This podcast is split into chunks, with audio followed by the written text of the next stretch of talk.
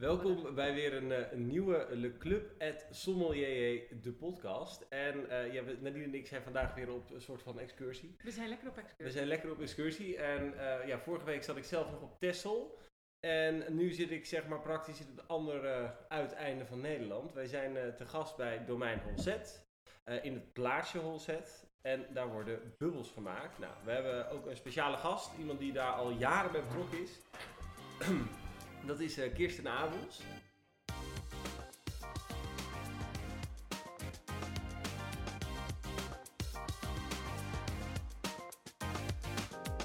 Mm, Alleen voordat we willen weten wie je bent, wat je doet, kunnen we eerst één ander ding weten. Ja, heel goed. En dat is, ja, dat is onze, we hebben een rubriek namelijk. Nieuwe rubriek. Wat is de meest memorabele wijn die je afgelopen week hebt gedronken? Ja.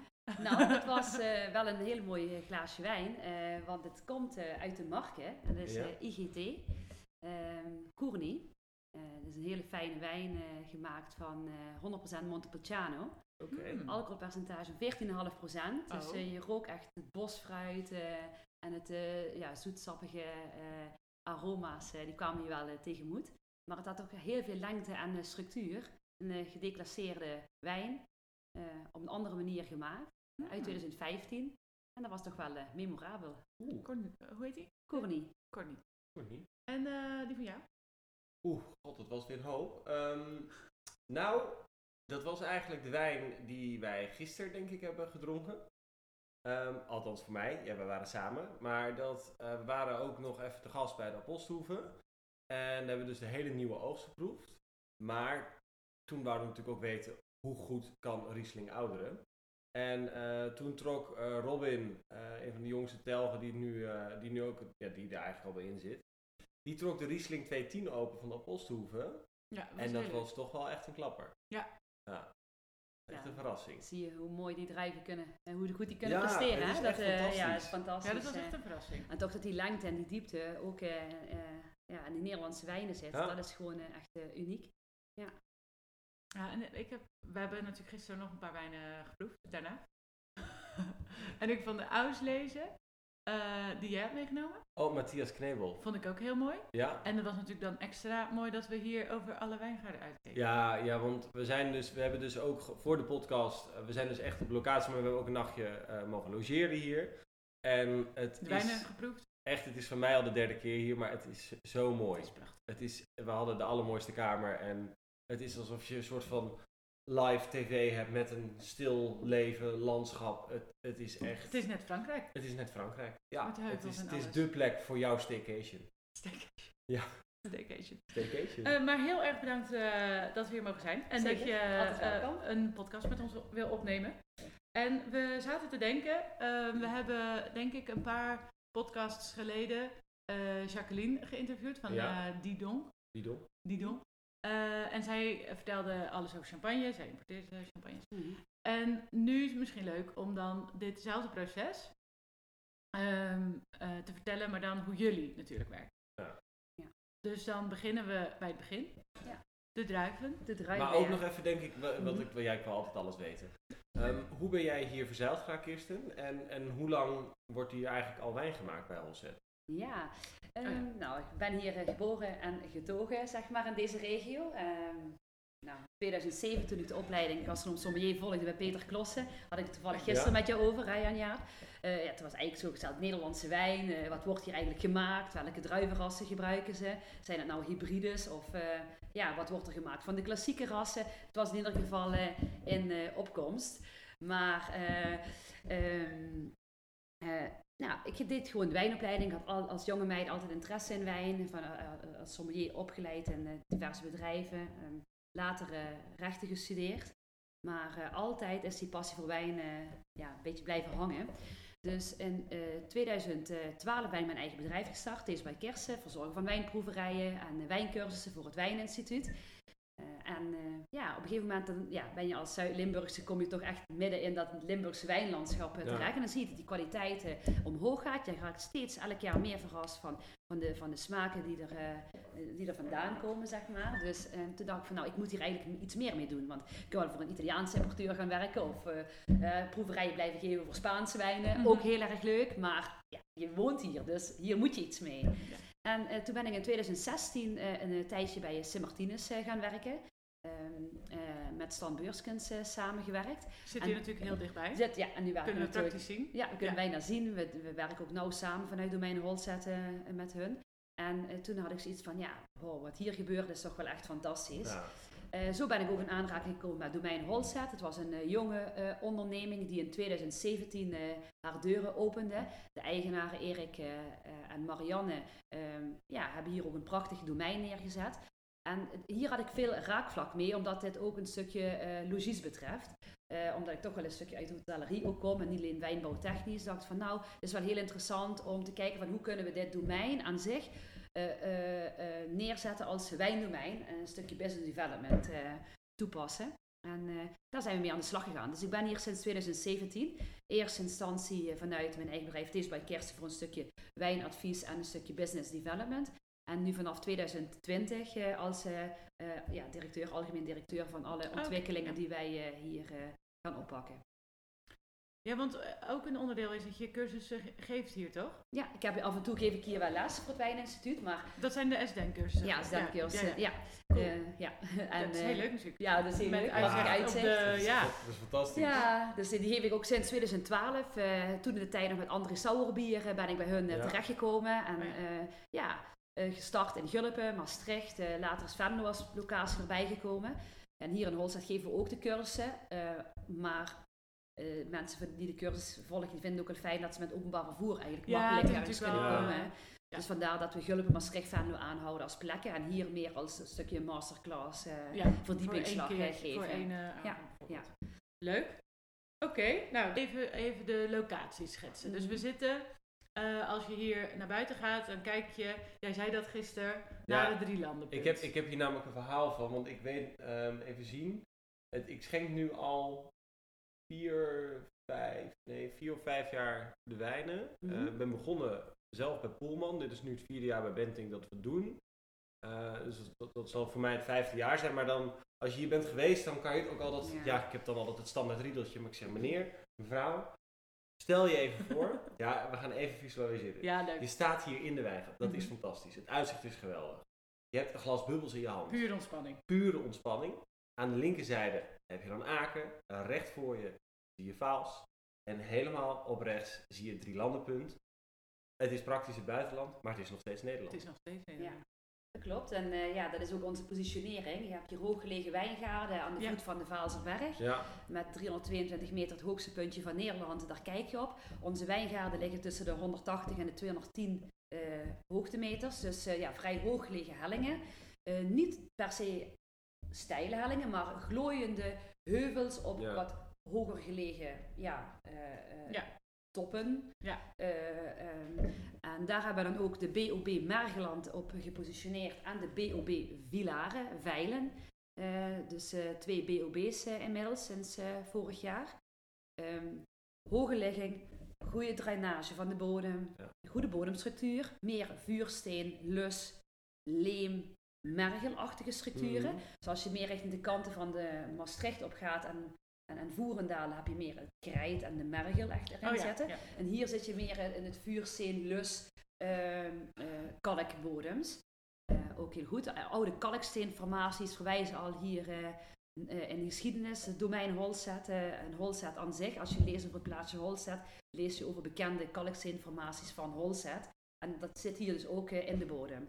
Dus ja, dan ga, dan ga je gewoon de eerste druiven vanaf het oogstjaar 2008 en 2009 zijn de eerste plantjes hier aangeplant. Dus in 2008 bij de aankoop van, het, van de boerderij zijn de eerste wijngaarden aangelegd. Ja. En pas tien jaar later is de exploitatie van het domein opengegaan. Dus we hebben ruim tien jaar lang verbouwd om het zo te maken zoals het hier eh, is. Ja. Dat hier dus 22 gasten kunnen overnachten en eh, allerlei eh, ja, activiteiten eh, kunnen plaatsvinden. Dus op die, ja, eh, op die wijngaarden hebben we dus in 2008 en 2009 de eerste stokken gezet. Eh, samen met de Stan Beurskens eh, zijn die aangeplant. Vandaar ook de keuze van nieuwe rassen, maar ook klassieke rassen. ja. Mhm. Ehm, en eigenlijk in de loop der jaren ja, proefde zij de wijn, dat was nog voor mijn tijd. Eh, en met, ja, ik vanaf 2016 eigenlijk ook wel, de proefden wij die wijn en dachten we, nou eigenlijk alles wat uit de percelen van Holzet komt, Ehm, dat heeft wat meer, minder geurintensiteit, dat heeft wat hogere zuurgraad. Eh, dat gaat niet zo snel stijgt dat de suikers zijn. Vrijwel koele nachten die hier eh, Oh, blijven. door de koele nachten. ja. en eh, dat is eigenlijk wel heel geschikt om mousserend van te maken. Ja, want jullie hebben Ja, ook, ik en heb ooit het de stille wijn nog geproefd, Ja. er is ook stille wijn hier Ja, gemaakt. klopt. In 2013 hebben we de Blode Holzette gemaakt. Ja. Het kan natuurlijk wel, hè.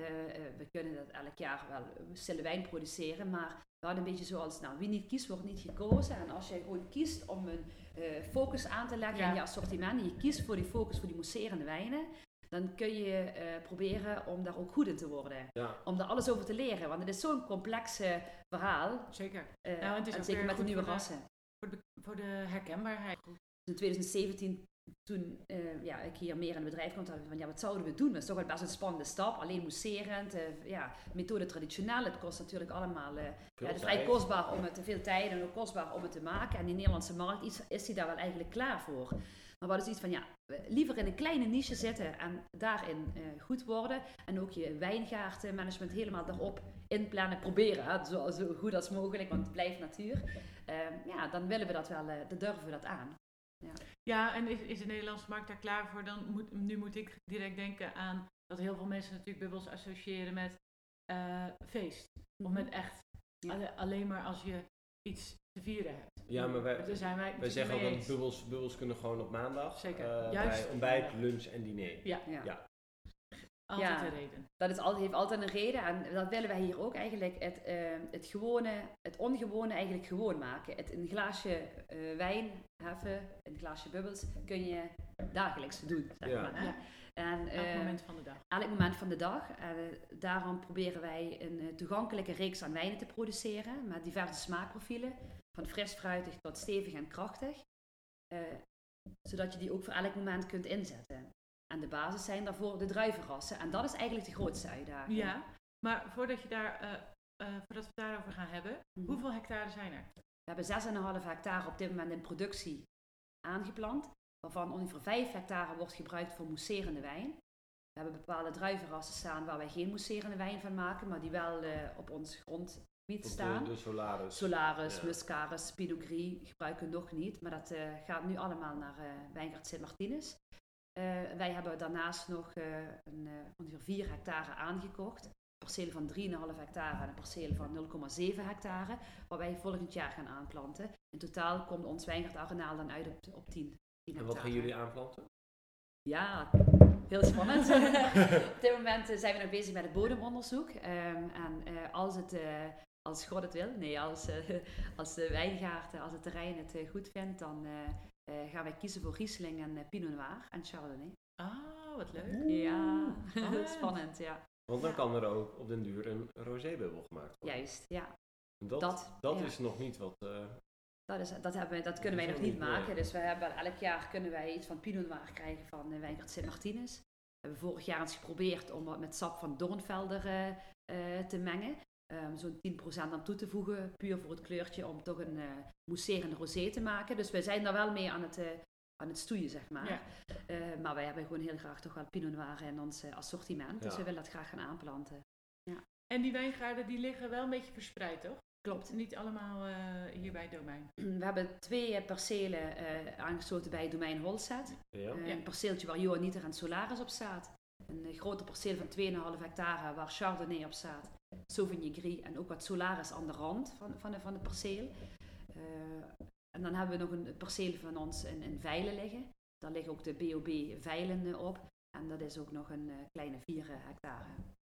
En de nieuwe?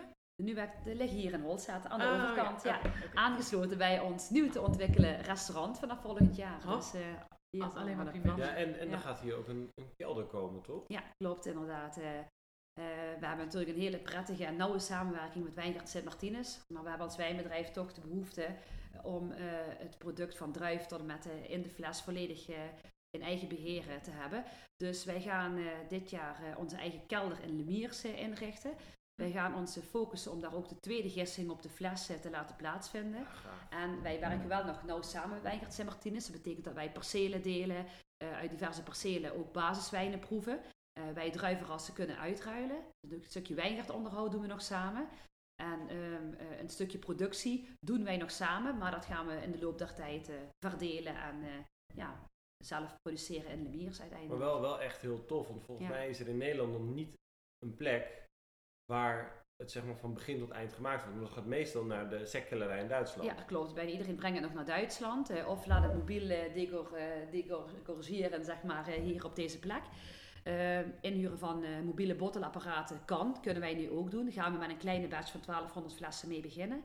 Maar uiteindelijk, ja, wij produceren dus de 30.000 flessen wijn per jaar. En eh, als je die eh, gehele productie in per- perfecte toestand hier wil doen, dan vinden wij dat nog een eh, erg grote stap om dat in één keer eh, Ja. eh, eh, naar hier te halen. Dus wij willen het gewoon gefaseerd eh, gaan aanpakken. Dat is wel heel slim, denk ik. Ja. Maar Kwaliteit is één, hè, want het wordt wel de tweede gisting op de fles geproduceerd in Duitsland, waar wij dan regelmatig komen. We hebben nou contact met die zakkellerij. Alleen, je wil het uiteindelijk hier hebben, maar je, gaat ook niet, je wil ook niet in kwaliteit omlaag gaan. Eh, dus, Nee, eh, het is ja. natuurlijk een hele grote stap inderdaad. Ja. Want zij, hebben, zij doen het al, al jaren en je, en je brengt het daarheen en het wordt voor je in principe gedaan. gedaan. Ja. En nu zou je dat dan allemaal zelf doen. Dat is best Ja. wel. En vooral met die gistingsprocessen en de, de juiste klimaatbeheersing. En eh, ja, die, die wijnen liggen toch allemaal dadelijk tussen de 15 en de... Hè, ja, we gaan nu, nu wijn ontwikkelen, dik 50 maanden op de gist. Dat moet toch onder perfecte temperatuur Ja. eh, gebeuren. Ja. Je kunt je daar eh, absoluut geen schommelingen in veroorloven. Nee, dus de kwaliteit is voor ons één. Ja. Moet allerbeste kwaliteit en langzaam groeien in een stukje authenticiteit. En, die, en eh, dat hele proces, dat wil je op den duur wel naar, naar hier Ja. halen. We beginnen daarmee dit jaar al. Ja, met die 1200 flessen. Met 1200 flessen. En dan gaan we vanaf volgend jaar materialen inkopen dat we ook eh, kunnen bottelen. Dus een bottellijn. Ja, en dan, nu eh, huur je dat. ja. Zeg maar. Ja. Ja. En dan uiteindelijk wordt, wordt dat aangeschaft. eh. Oh, ja. Het zijn behoorlijke investeringen. Dus Ja. eh, Stap voor stap. stap voor Stap ja. Ehm, maar we moeten weer even terug naar de druiven. Mhm. Ehm, want eh, wanneer worden ze ongeveer ge- geoogst? En gebeurt het met de hand of met de machine? Ja, heel spannend. Eh, ja, nou, wij oogsten in principe met de hand. En eh, dat, dat doen wij omdat dat beter past bij het stukje ambacht dat wij willen uitstralen. Een stukje perfecte druiven in goede toestand eh, binnenkrijgen. En dat is ook heel erg leuk om te doen. Ehm, in 2018 hebben we ook een keer met de machine geplukt. En we hebben toen ervaren dat die druiven... ja, we hebben een stukje, een klein perceeltje maar geoefend. De rest hebben we met de hand geplukt. Dat we toch zoiets hadden van, nou, was één niet echt bij onze filosofie hoe we met de druiven omgaan. We zorgen ze elk jaar eh, alsof het onze kinderen zijn. Opeens vallen ze ja, gekneusd in de bak. Ja. Ja. Dus dan hadden we iets van, hmm, ja, ik weet het niet. Eh, en uiteindelijk hebben we ook geproefd dat een bepaald soort bitterreactie eh, kan ontstaan. eh, waarvoor we toch hebben gekozen om volledig met tros en al te gaan persen. En dus ook dus met de hand moeten gaan plukken. Dus wij plukken alles met de hand. En die Ja. bitterreactie kan komen omdat die, omdat die al gekneusd is en de schilletjes al een beetje... Open zijn. Een beetje open zijn, dat ga, krijgt toch wel een beetje een eh, soort eh, schilweking eh, gaat dan Ja. plaatsvinden. En dat is ook de reflectie vanaf het steeltje. Dus als je, vroeger Oh ja. zei ze eigenlijk, als je het steeltje eruit haalt en zonder steel gaat persen, dan heb je die bitterreactie van het steeltje niet. Maar eigenlijk is er bewezen, en Anja Vonderhof kwam met die goede tip, dus wij zijn er ook achteraan gegaan, van door juist het steeltje eraan te laten en dan te persen, krijg je toch minder bitterreactie. En Ja. in de champagne Ja. zijn ze er al meer, eh, al verder mee. Maar eh, ja, we hebben, we hebben dat ook gewoon getest. Ja, je moet gewoon groeien en testen en allerlei Ja, maar dingen dat is leuk. Alleen het spannende is altijd dat je test en dan pas twee, drie jaar later Ja. Het, het eindresultaat proeft. Of Ja. soms zelfs vier, vijf jaar later. Dus Ja. je moet, kijk, als je normale stille wijn maakt, is prima. Die breng je na een jaar op de markt. Alles Ja. leuk en aardig. Ja. Maar met mousserende wijn moet je gewoon veel meer voor uitdenken. Ja. Ja. Het is veel meer lange termijn. En dat, dat vraagt wel om een hele andere ja, strategische benadering als het ware. Dan als je gewoon normaal wijnboer bent. Ja, Ja, dat klopt. Kijk, je proeft die basiswijnen voor de basisvergisting. En eh, dan ga je assembleren om de mousserende wijnen gereed te maken, de, de blend. En dan proef je eigenlijk het alle verschillende percelen. En eh, daardoor is de samenwerking met Weigert Sint Martinus zo fijn. Omdat we sommige percelen kunnen gewoon bepaalde stukjes eh aparte de druivenrassen die in aparte tanks zijn gevinifieerd, die eigen gistculturen hebben meegekregen, combineren. En daardoor zorg je dat die kwaliteit elk jaar hoog Mhm. blijft. Dus door het optimaliseren van het gebruik van elkaars percelen, Ja. heb je iets minder authenticiteit, want je kunt niet echt wijzen van die wijn uit dat perceel. Alleen je kunt iets meer proberen, want als er een keer iets minder goed in kwaliteit is, ja, Ja. Dan, dan, dan blend je dat als ware weg. Ja. Of je laat het weg, helemaal weg. Dat kan ook, want je hebt toch genoeg percelen. Dus dat is wel ons voordeel eh, van die samenwerking. Ja. Waar wij wat meer kunnen eh, experimenteren. Ja, dus al die perceeltjes, of, de- of veel percelen worden allemaal apart gefinifeerd.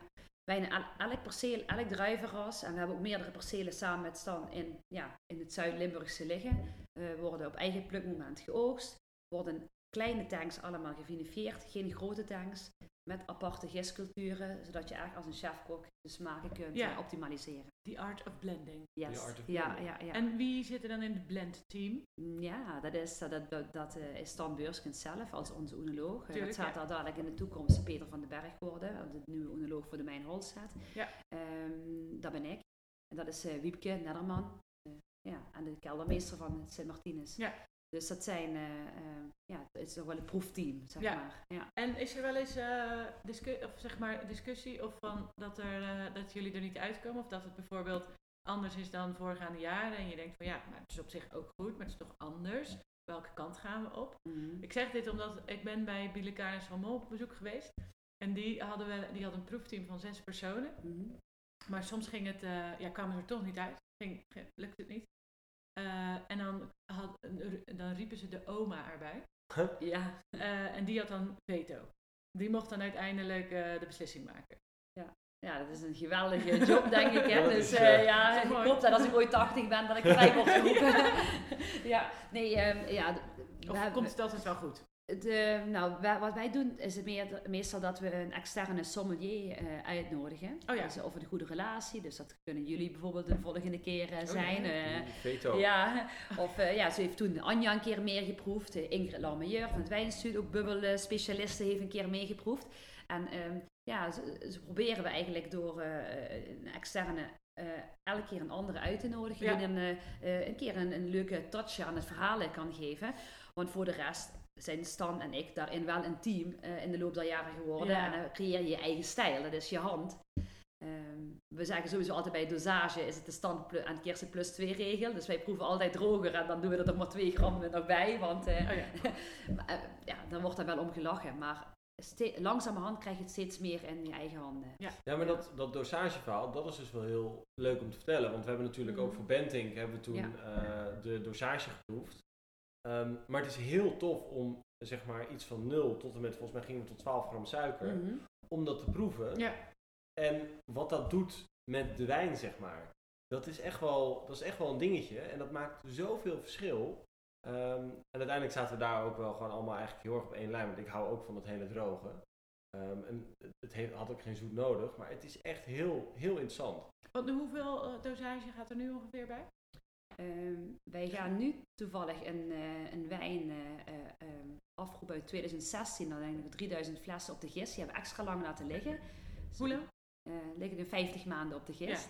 En die gaan we zero dosage afroepen. Dus die Oh, krijgt wat 0 leuk. gram dosage. Dus we gaan een brut natuur produceren. Ehm, daarna heeft de dame van Holset gemaakt van 100% Chardonnay 2 gram dosage. Dus extra bruut. Dan hebben we de prins van Holset gemaakt van Sauvignon Gris en Johanniter. Heeft 4 gram dosage, dus bruut. En dan hebben we de bruut van Holset, onze robuuste brutus.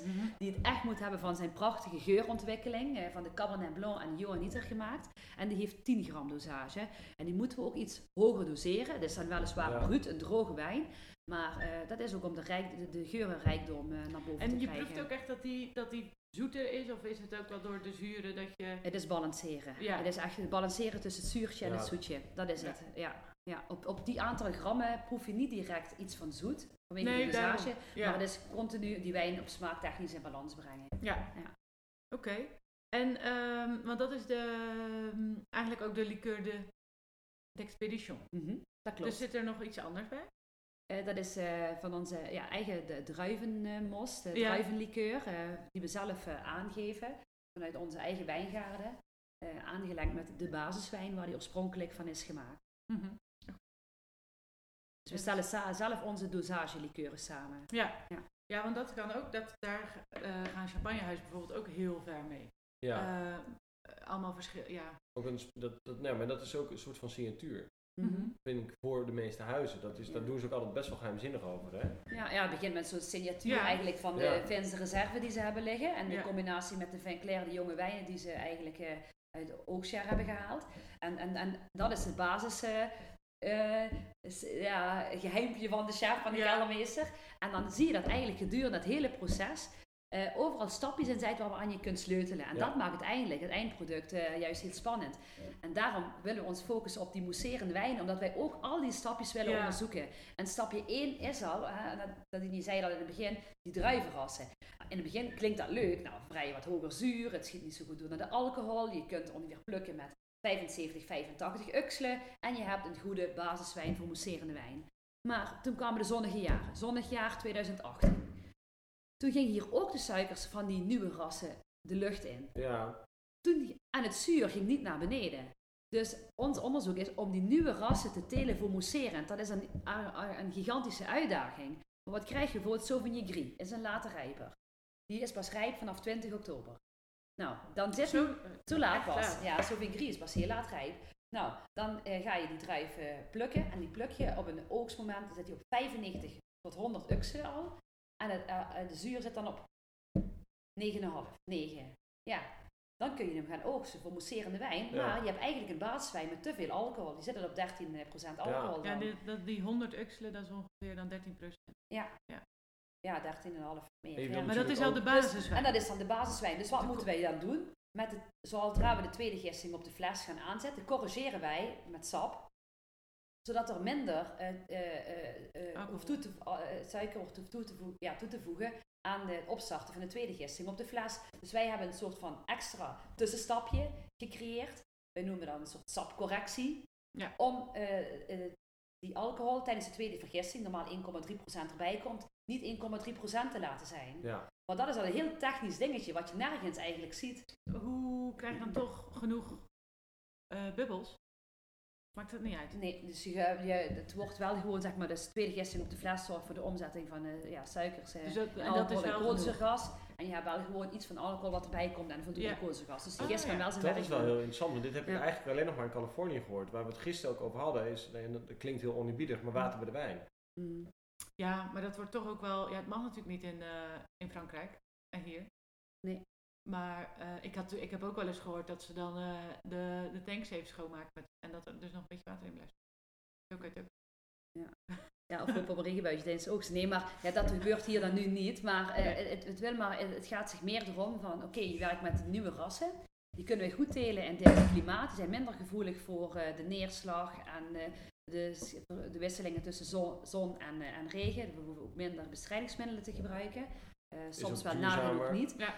Maar dan moet je er nog een hele goede wijn van kunnen maken. Ja. En we weten allemaal de basisingrediënten, of ja, de basiswaardes voor Pinot Noir en Chardonnay hebben eigenlijk perfecte uitgangspunten voor mousserende wijn. Maar hoe kunnen we die nieuwe rassen door middel van wijngaardbeheer, door middel van bladmanagement, door middel van een soort groene oogsttoepassing, hoe kunnen we het zo krijgen dat we die wel krijgen geplukt met een 75, 80 uxelen. Dus goede basiswijn kunnen maken wat betreft de alcohol. Ja. En toch goed in de zuurgraad Ja. zitten en toch voldoende smaak hebben.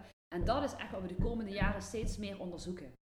En daarnaast hebben we ook onze klassieke rassen staan, Chardonnay en Pinot Noir, waarvan we weten, nou, Ja. weet je, dit is het, het, het, het klassieke verhaal. Alleen we willen niet alleen maar, we willen helemaal geen als, als mousserend wijnhuis, niet, geen champagnehuis zijn. We willen niet het klassieke, we willen nieuwe smaken Ja. op de Nederlandse markt, Benelux-markt ja. introduceren. Ja. Andere geuren, andere smaken. We willen experimenteren en dat En vinden wij en de ook leuk, Nederlandse eh, Het stijl. wordt ook En de steeds stijl, interessanter, ja. want ik bedoel, de, de Chardonnay-stokken die zijn relatief jong, toch?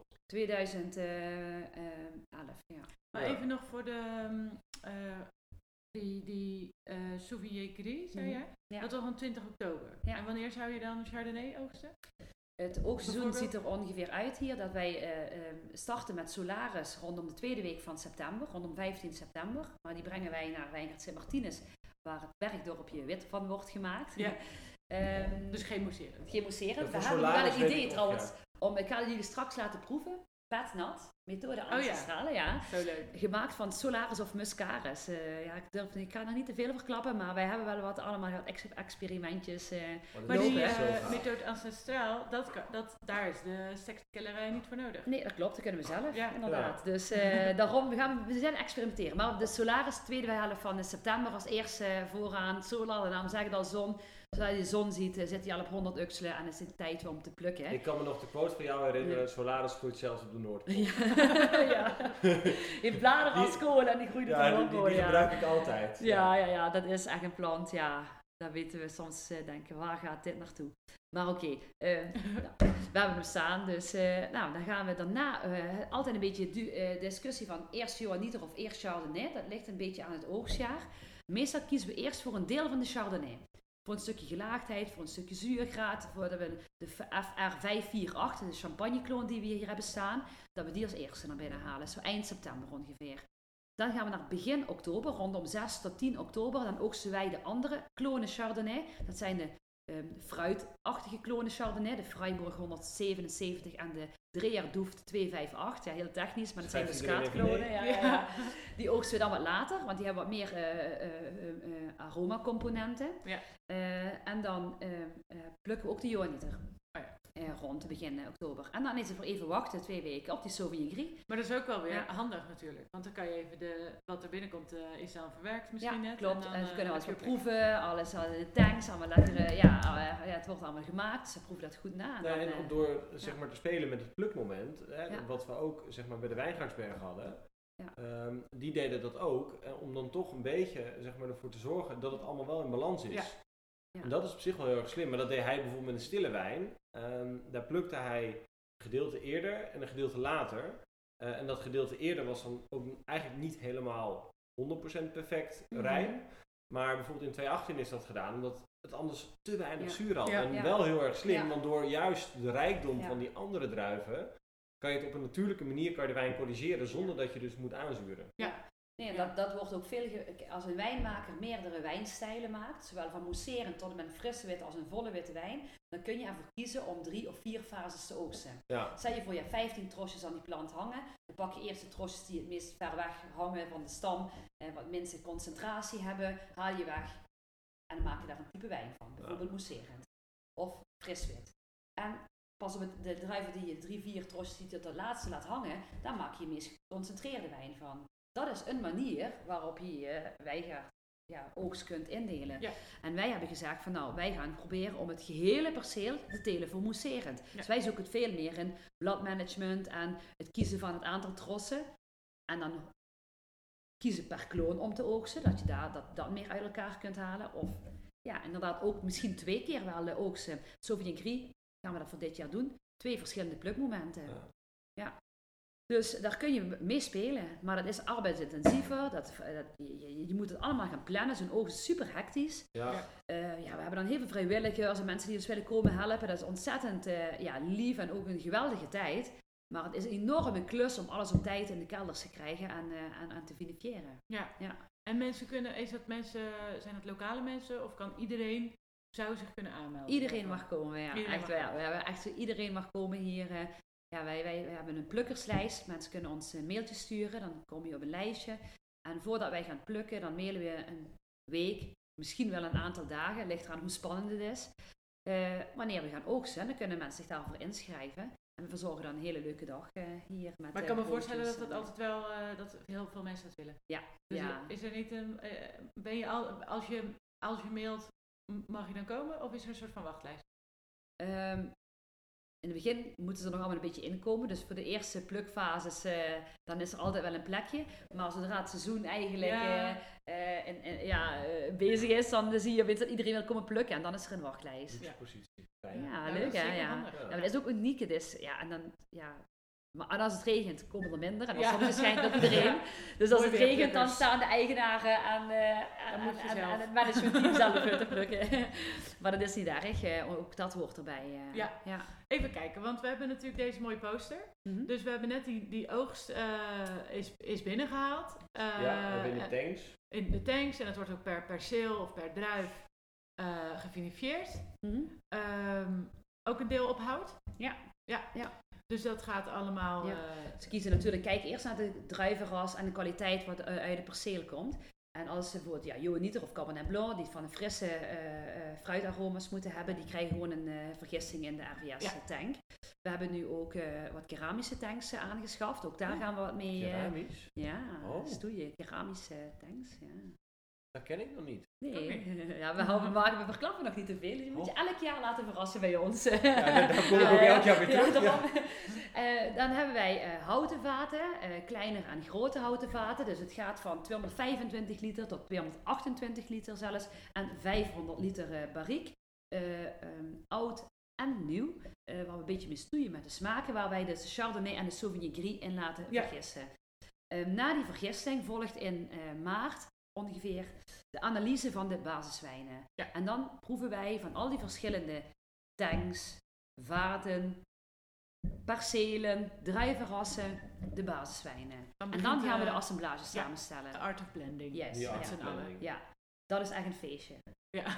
Dan zie je hoe mooi het Zuid-Limburgse landschap, hoe divers dat kan zijn qua smaakontwikkeling van de ja, druiven. nou ja, en dan zie je natuurlijk ook Ja. het, al het werk van het Ja. afgelopen jaar. En dan zie je Heel echt leuk. hoe bizar is het. Dat het perceel in Holzet 1 zo anders is dan het perceel Holzet 2 of Holzet 3, Ja. Holzet 4. Ja, dat, Ja. eh, Villaren. Dat, dat is heel, en dan hebben we nog een perceeltje Limburg divers. Dat komt uit diverse Limburgse percelen. Ja, Ja. Weer Klimmen, Epen. Ja, hoe het dan weer was een, eh, eh, het jaar daarvoor. ja. Dat is ook natuurlijk dat. ook weer... Ja, dus wij maken alleen maar op dit moment mousserende wijn uit één jaargang, millissimé. Maar we geven wel altijd een knipoog naar de jaargang. Dus je ziet wel een, een, een, een, een nuanceverschil. Het zonnetje in 2016, hè, Ja, bij Indian. Summer. De koelte van 2017, maar wel weer de mooie zuren. De warmte van 18. Ja, eh, Dat neem je eh, wel een beetje 19 is ook net als 17 was een spannend jaar qua neerslag. Dat, Ja. Daar geef je een knipoog naar. En maar je probeert wel de eh, stijl hetzelfde te houden. Ook basiswijn inmiddels al weggelegd. Ja, dat klopt. Vorig jaar de eerste Ja. keer hebben wij Kijk eens, reservewijn Een eh, regen van aangemaakt. primeurs hebben we hier. Ja, Ja, ja. van primeurs. 28 september hebben wij eh, de Chardonnay ge- geplukt. De champagne kloon, de 548. En die ging in de tank. En na de vergisting wisten we pas eigenlijk wat we echt in de kuip hadden. En eh, toen bleek dat hij eigenlijk nog hoger in de zuurgraad zat dan verwacht. En dat het eigenlijk eh, net iets eh, te was. Dachten we, nou weet je, hartstikke spannend. We gaan hem gewoon opleggen. We gaan hem gewoon opleggen en we gaan gewoon kijken wat het is. En dus we hebben nu een reservewijn liggen. Oh, leuk. Voor het Dus eerst, eh, ja. Het Ja. kan zomaar zijn dat er dan volgend jaar of, of, of misschien nog. Nou ja, eh, stel, Wat mij betreft stel elk dat- jaar staat een reserverij. Maar Ja, stel Ja, dat ja. 2019 bijvoorbeeld Ja. eh, alsnog heel warm wordt de zomer. Ja. Waardoor je een afbouw van zuren krijgt en suikers die omhoog schieten. Dan heb je wel bijvoorbeeld de Chardonnay die je kan Ja, dan meeblenden gewoon- voor die kan je zuur. Juist. En cool. geeft laagjes in de smaak. Ja. Ja, je kunt het. Hè, want het is wat ouder, Ja. dat, hè, dan, wordt, Ja. ja, dan wordt het wat rijker. Ja, Dan hoe ga je naar gelaagdheid op zoek? Hè? Dat Ja. kan natuurlijk door rijping sur lie, dat kan door eh, het optimaliseren van de percelen, dat kan door plukmomenten, Ja. maar het kan ook door bijvoorbeeld eh, het spelen met reservewijnen. En voorheen ging dat niet, want je was gewoon heel blij dat je één oogstjaar had, Ja. dat je zoveel Dat flessen kon produceren. En dat je- En verkopen. En eigenlijk ook wel goed, want ja, waarom zou je met oudere wijnen gaan mengen als je elk jaar een bijzonder oogstjaar kunt laten zien, hè? Ook weer. Eh, dat ook weer. Maar van de andere kant, eh, eh, het spelen met smaken, het spelen van gelaagdheid, eh, dat vind ik nog spannender dan bijvoorbeeld te zeggen, nou wij doen het eigenlijk om ehm, kwaliteit te garanderen elk jaar. Dat vind ik zo'n zwaktebod, zeg maar. Ja, Het dat Ja, hoeft ook niet. Alleen het is spanning, wel dat moet voor, erin zitten. ehm, Ja. vooral voor de extremen die je in ieder geval de afgelopen jaren al hebt gezien. Hè, 2016, 2017, 2018, 2019. Ja. Nou, en in Allemaal 2018 hele andere jaren. ja, het In was 2018 echt, eh, zou je misschien best blij eh, geweest zijn met een scheutje van die uh, char Ja, van die zure, zure... eh, Ja. ja, ja. Toch? Ja, iedereen zei altijd in 18, oh dat is een goed wijnjaar, eh, Ja. Kerst, wat vind je ervan? Nou ja, het, het, het ging maar door. Suikers stijgen, druiven Ja, het heel. Voor de hoeveelheid was het prima. Ja. En voor rode wijn te maken ook. Voor krachtige witte wijn te maken ook. Mousserend ook wel. Alleen, we hebben eigenlijk op een gegeven moment gewoon moeten gaan plukken en Ja, grijpen. het is Dat, ook eh, best stressvol ja. geweest, Ja, denk dat ik. was wel stressvol. Ehm, dus we hebben nu de blend. Ja. We hebben de blend. Yes. Dan ehm liqueur de tirage Mhm. Ja. komt erbij. Yes. En dan eh, voor nu gaan we naar. Mm. Ja, op dit moment wordt de basiswijn gevinifieerd eh, in de kelder en, eh, en in veilen. Mhm. En dan eh, eh, gaan wij proeven, maken wij de basiswijnen klaar. En dan gaat alles naar uh, Zakkellerij Amturum in Duitsland. Waar dan de tweede gisting op de fles plaatsvindt. Dus een uh, mengsel van uh, suiker en gist wordt toegevoegd. De fles wordt afgesloten met een kroonkurk. En gedurende enkele weken uh, wordt die uh, Pridemoes ontwikkeld. De tweede gisting op de fles. Ja. Daar liggen ook de flessen allemaal op de gist te rusten. Dus we hebben op dit moment ruim 80.000 flessen vanaf oogstjaar 2017 en 2018 Zo. volledig op de gist daar liggen. We hebben op dit moment alleen 2016 uh, in de verkoop. Ja. 2017 was een jaar dat ook wat koeler was. Eh, we hebben die wijnen geproefd. Zeker nog niet afroepen. Veel te jong. Laten liggen. En Dus hoe lang wij, moet het eh, nog liggen? Ja, we gaan binnenkort na 24 maanden de eerste wijn eh, afroepen. Want we hebben hem ook al langzaam weer nodig. Maar dan, maar, maar, en, en dan ja. kan het ook zo zijn dat je al een deel zeg maar naar 24 doet en misschien ook een deel na... Juist. de Eh, frisse, drie- witte wijn- frisse mousserende wijn Bruut van Holzet, die krijgt een, eh, een gistrijping rond de 18 tot 24 maanden. Ehm, omdat de tonen, ja, de autolyse van de gist niet per se gewend is op, dat, op die frisse smaakstijl. Ja. Liever niet gewenst eigenlijk. Eh, maar het moet wel goed in balans zijn. Dan gaan we, eh, eh, de dame en de prins hebben op dit moment eh, eh, 30 maanden te gist gelegen. En dat gaat allemaal ook naar 36 tot, tot, tot, tot 50 maanden. Dus wij zijn van de langere surly rijping. Ja, mooi. Ja. Ehm, en heb je zelf ook al eens de, de, de remuage gedaan? Ja, remuage, handmatig natuurlijk Ja. wel. erg leuk om te doen. Ehm, maar het gaat natuurlijk wel allemaal gewoon in de Giropalet. Ja, eh, wij willen natuurlijk wel als een stukje ambacht naar hier krijgen. En dat je ook gewoon een soort eh, speciale cuvée, al zijn het gewoon eh, een stuk van 800, 600 of 800 flessen die je zelf gaat draaien. Ja, of misschien ook de, de magnums, want die, die kunnen we niet in zo'n machine. Ja, Ik ja. mocht het ook een keer doen in, ehm, op Geisenheim. Oh, we wauw. zelf moesterende wijn maken. Cool, en dan ja. ook dus draaien. Maar dan was het wel een soort van in een sneltrein, want dan was het natuurlijk al, eh, we hadden dan twee dagen om dat te doen. Dus onze nacht, dat was een soort de surly periode. Oké. Dus dan konden we de volgende dag, moesten Ja. we degorgeren. Dat was heel leuk. Maar zoiets zou je natuurlijk, als het allemaal helemaal af is, Ja. dat je hier een soort van mini-workshop mousserende wijn Ja. maken. Ja, dat klopt. Dat is geweldig. Zijn is- sowieso bij. Ja, Ja. dat zijn sowieso wij, ja. Nee, want dat soort dingen kunnen we voor de toekomst Ja. allemaal gaan ontwikkelen. En eh, ja, dat eh, willen we ook natuurlijk graag doen. Maar allereerst is kwaliteitswijn maken. Dat Ja. staat voorop. Ja. En het duurzaam wijngaarbeheer. eh Nou, leuk, want dan eh, zijn we dus na die sur, eh, surlat-periode, komen ze dan uiteindelijk weer eh, terug. Ja. En dat, dat gaat dus in, in fases. Ja. Dus jullie, jullie proeven natuurlijk vaak. wij proeven het steeds door en dan denken we, nou, hoe gaat het met de wijn? En in 2017 mag nog blijven liggen, hebben we laten liggen. Eh ligt nog allemaal op de gist. En nu hebben we gezegd van, ja, nu gaan we het degorgeren. En dat betekent dat wij dus de liqueur, de tirage gaan samenstellen. En dan een aantal eh, flessen dosage. de dosage liqueur maar stellen we weer samen. Ja, en dan gaan ja, we dat ja. afroepen.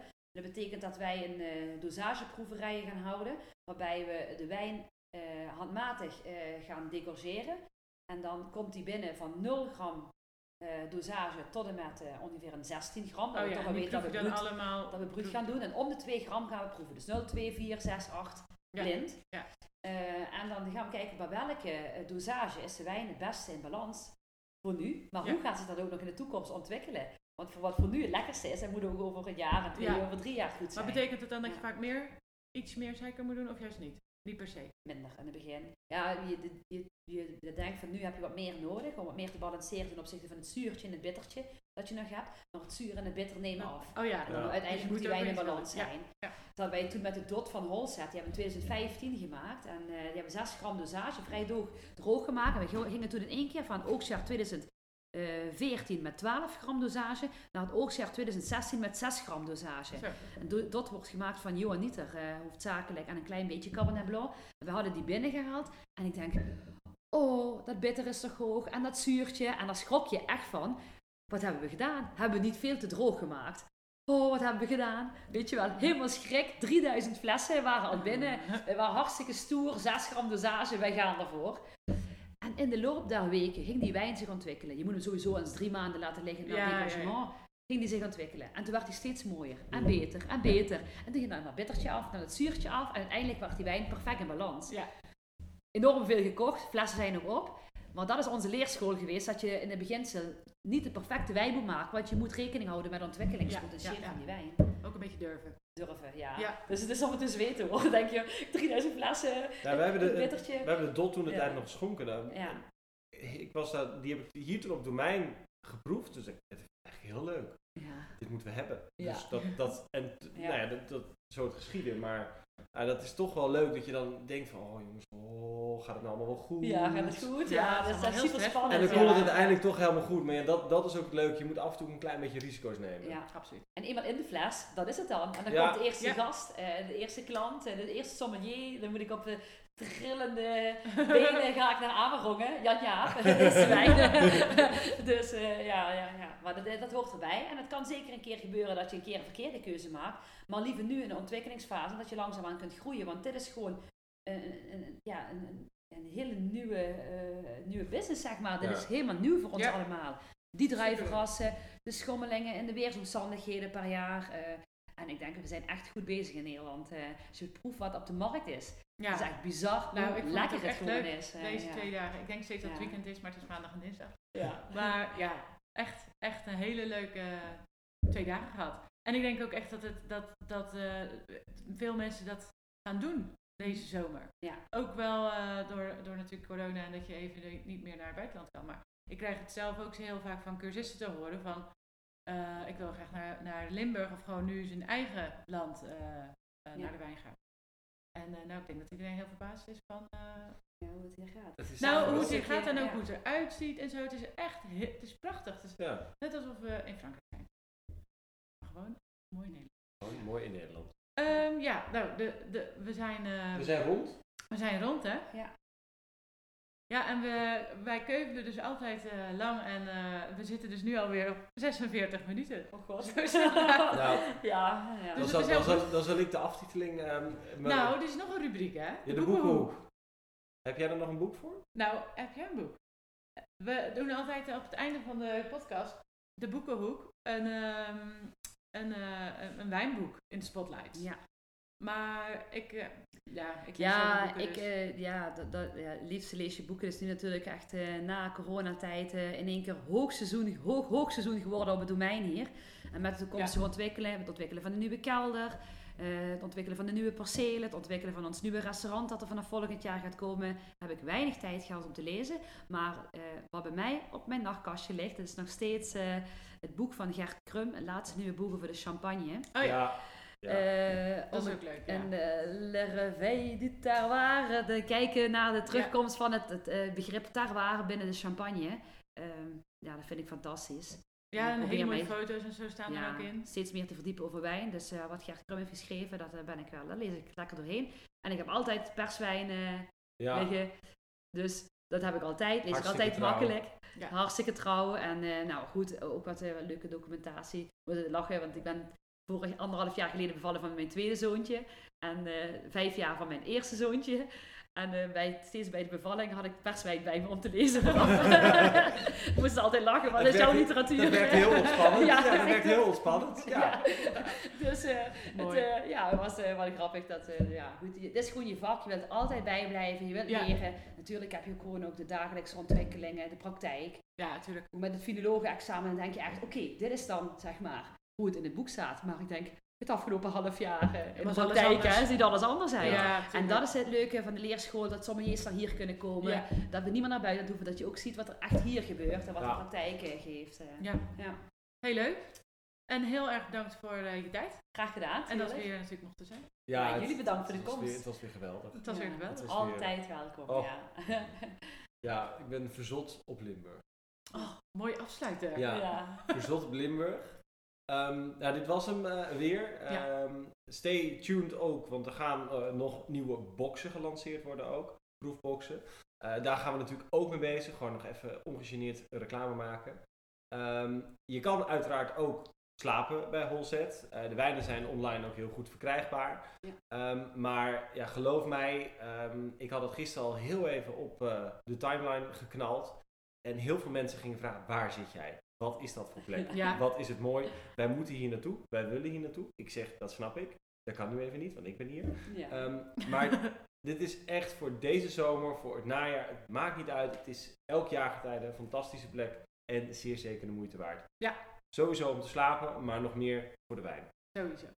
Laatste huishoudelijke mededeling is dat we wel weer eh, nieuwe, nieuwe sterretjes hebben. Ah, Beoordelingen.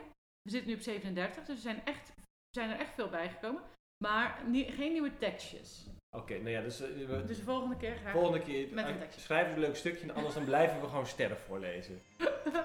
sterren voorlezen. Dus dat kan in de Apple Podcast app. Zou heel erg leuk zijn als je dat eh, dat was het. Zin.